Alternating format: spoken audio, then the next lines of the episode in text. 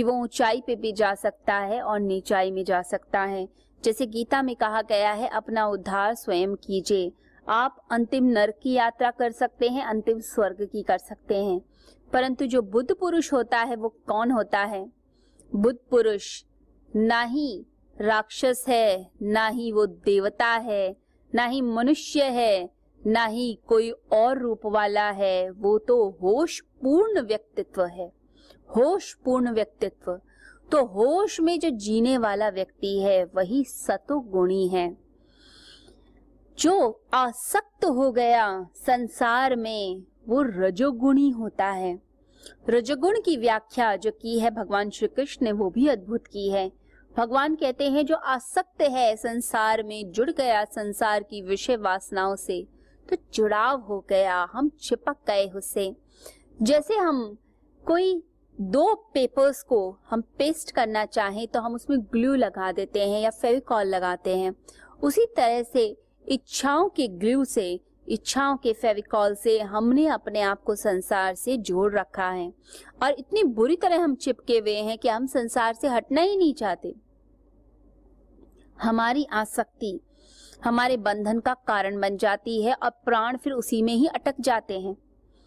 किसी के प्राण पत्नी में है, किसी के प्राण अपने पोते में है, किसी के प्राण किसी धन में है या किसी मकान में है, मकान मेरा ना चला जाए, मेरा मकान बन जाए, बस मैं मकान में वापस आ जाऊँ।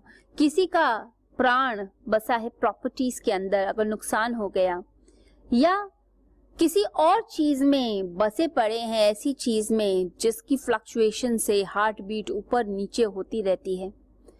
लोग सट्टा बाज़ार में पैसा लगाते हैं, गलत काम करते हैं और फिर धन को लगाकर डुबोकर फिर रोते हैं। तो प्राण जिसके जहाँ बस गए, वो उसको तड़प तड़प के पुकारता है। तो रजोगुणी आसक्ति बहुत होगी उसके अंदर, आसक्ति और वो भी फलों की आसक्ति तो बहुत होती है।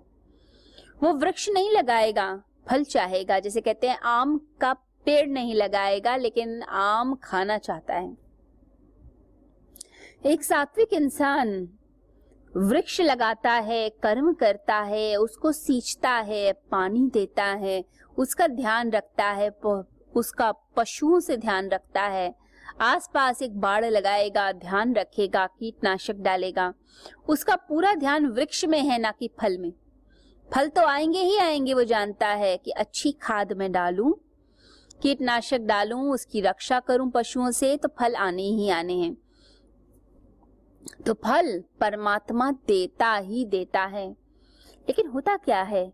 लोग फलों के लिए वृक्ष पर ध्यान नहीं देते।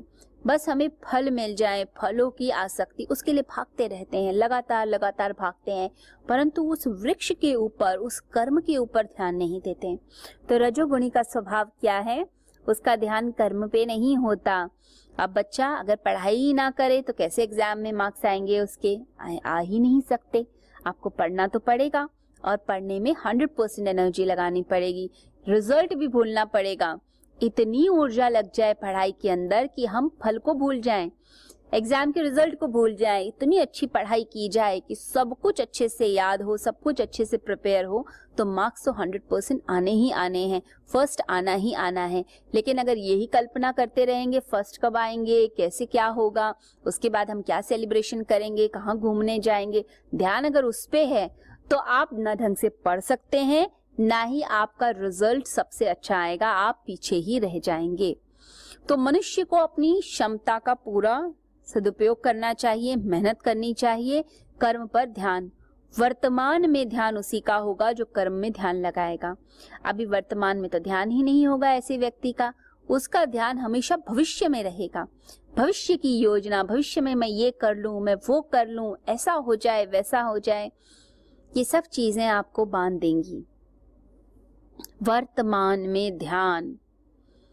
और ऐसा रजोगुणी व्यक्ति क्या करता है? अगर रिज़ल्ट मिल भी जाए तो उस रिज़ल्ट को इन्वेस्ट करता है किसी और चीज़ में।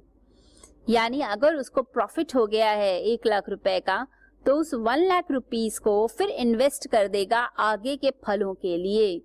यानी एक रास्ते का उपयोग दूसरे रास्ते तक पहुँचने के लिए करेगा, दूसरे का तीसरे के लिए, तीसरे का चौथे के लिए, और ऐसे ही यात्रा चलती चली जाती है। और एंड में जब मंजिल भी आ जाए तो इतनी प्रैक्टिस होती है चलने की कि व्यक्ति मंजिल पर, लक्ष्य पर रुकता ही नहीं। ध्यान ज़रूर मंजिल पर है, उसका फल पर है। अंत में क्या मिलेगा? अंत में क्या मिलेगा? लेकिन आदत ऐसी पड़ गई। रजोगुण मतलब गतिशील। रज क्या देता है? गतिशीलता, यानी कि स्पीड देता है। आप चलते चले जाते हैं तो वो चलता ही चला जाएगा। मंजिल पे कभी नहीं रुकेगा, मंजिल आ गई एग्ज़ाम में फ़र्स्ट आ गए। अब उसकी टेंशन क्या है कि अब मुझे नेक्स्ट एग्ज़ाम देना है, मुझे उसमें अच्छा करना है। तो जो मिला रिज़ल्ट उसको सेलिब्रेट नहीं करता वो। सेलिब्रेशन भूल गया। बस आगे की चिंता लगी रहती है, आगे की चिंता, और चिंता और चिंता। जो मिला, उसमें धन्यवाद नहीं प्रभु का। कोई सेलिब्रेशन नहीं, उसमें कोई पार्टी नहीं। लेकिन हाँ हर समय ये है कि मैं बस इसमें, मैं फ़र्स्ट रहूँ, मैं हमेशा आगे रहूँ, मुझे ही हमेशा प्रॉफिट मिले। मेरी ही पूछो सब जगह, मेरे ही बारे में बातें हो। लेकिन जब कुछ अच्छा होता है तो वो उसको बिल्कुल सेलिब्रेट नहीं करता, बिल्कुल एंजॉय नहीं करता। हाँ उसके प्राण चीज़ों में ज़रूर बसे रहते हैं और उसी में भागता रहता है। एक बात ध्यान रखिए कि फल परमात्मा ही देता है। अगर हम इतनी चिंता करते हैं फलों की तो कुछ नहीं मिलने वाला। कई बार हम बिल्कुल बेस्ट करने की कोशिश करते हैं।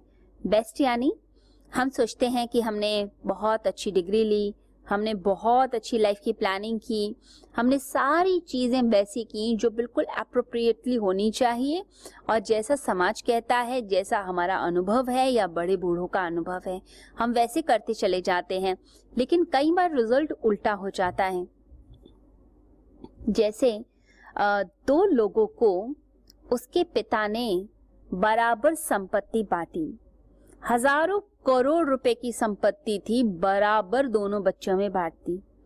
अब जो बड़ा बेटा था, वो बड़ा मेहनती था, बड़ा ही पिता की आज्ञा मानने वाला। उसने पूरा धन मेहनत के साथ अपने बिज़नेस में लगाया, मेहनत करी, बिज़नेस में लगा रहता, हर तरीके से आदर्शों का पालन कर रहा था। दूसरा भाई, जिसको धन मिला था उसने मज़े करने शुरू कर दिए। रोज शराब पीने लग गया। इतना धन है, कुछ भी नहीं करना है। तो ऐसे ही इधर उधर धन लगाता रहता। कोई आ जाता मांगने के लिए तो उसको भी दे देता। ऐसे धन लुटाते लुटाते वो बिल्कुल कंगाल हो गया और उसके घर में इतने सालों में बस बोतलें ही बोतलें दिखाई देती। क्योंकि इतनी शराब पीता था कि बॉटल्स का ढेर लगा हुआ था। अब बड़ा भाई जो था, वो मेरा मेहनती, बड़ी मेहनत कर रहा है। लेकिन फिर कुछ ऐसा हुआ कि दोनों की ज़िंदगी बदल गई। अब हमें लगता है कि जो बेस्ट कर रहा है, उसका तो आगे भी बेस्ट होने वाला है, परंतु फल तो परमात्मा के हाथ में है। अब उसके बाद गृह युद्ध छिड़ गया वॉर छिड़ गई। अब वॉर में क्या हुआ? जो बड़ा भाई बिज़नेस कर रहा था, उसका बिज़नेस हो गया फ्लॉप उसके बिज़नेस में कोई भी ऐसी चीज़ नहीं थी जो लोगों को अब अट्रैक्ट करती। अब लोग सब चीज़ों को बचाने लग गए, धन बचाने लग गए, क्योंकि वॉर हो गई थी, चीज़ें महँगी हो रही थी।